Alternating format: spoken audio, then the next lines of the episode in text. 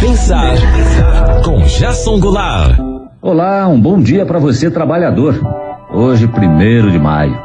Como eu disse ontem, hoje não tem churrasco, festa para celebrar a data, viagens. Para evitar o contágio da Covid-19, o melhor é evitar aglomeração. Mas tem gente que nem teria o que comemorar mesmo. Desemprego no Brasil aumentou 11% no primeiro trimestre de 2020, em comparação com o mesmo período do ano passado. Hoje, no Brasil, segundo a pesquisa do IBGE divulgada nesta quinta-feira, são 12 milhões e 900 mil trabalhadores desempregados.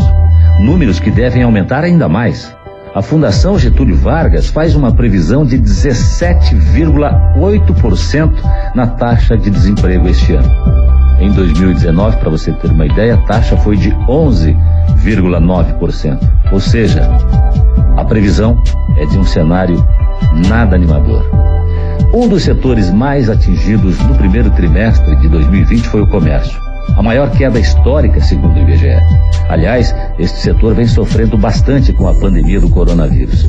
Segundo uma outra pesquisa, a da CNC, a Confederação Nacional do Comércio, Bens, Serviços e Turismo, em apenas cinco semanas, o segmento encolheu 39%. As perdas passam de 86 bilhões de reais. Realmente, 2020 está sendo um ano para separar épocas.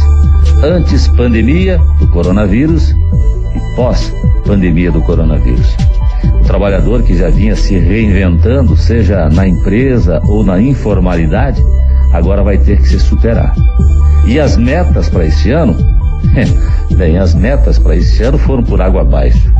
Mas pelo menos uma delas a gente tem que bater. Sobreviver em 2020. Bom fim de semana. Em casa e se sair, use máscara. Até.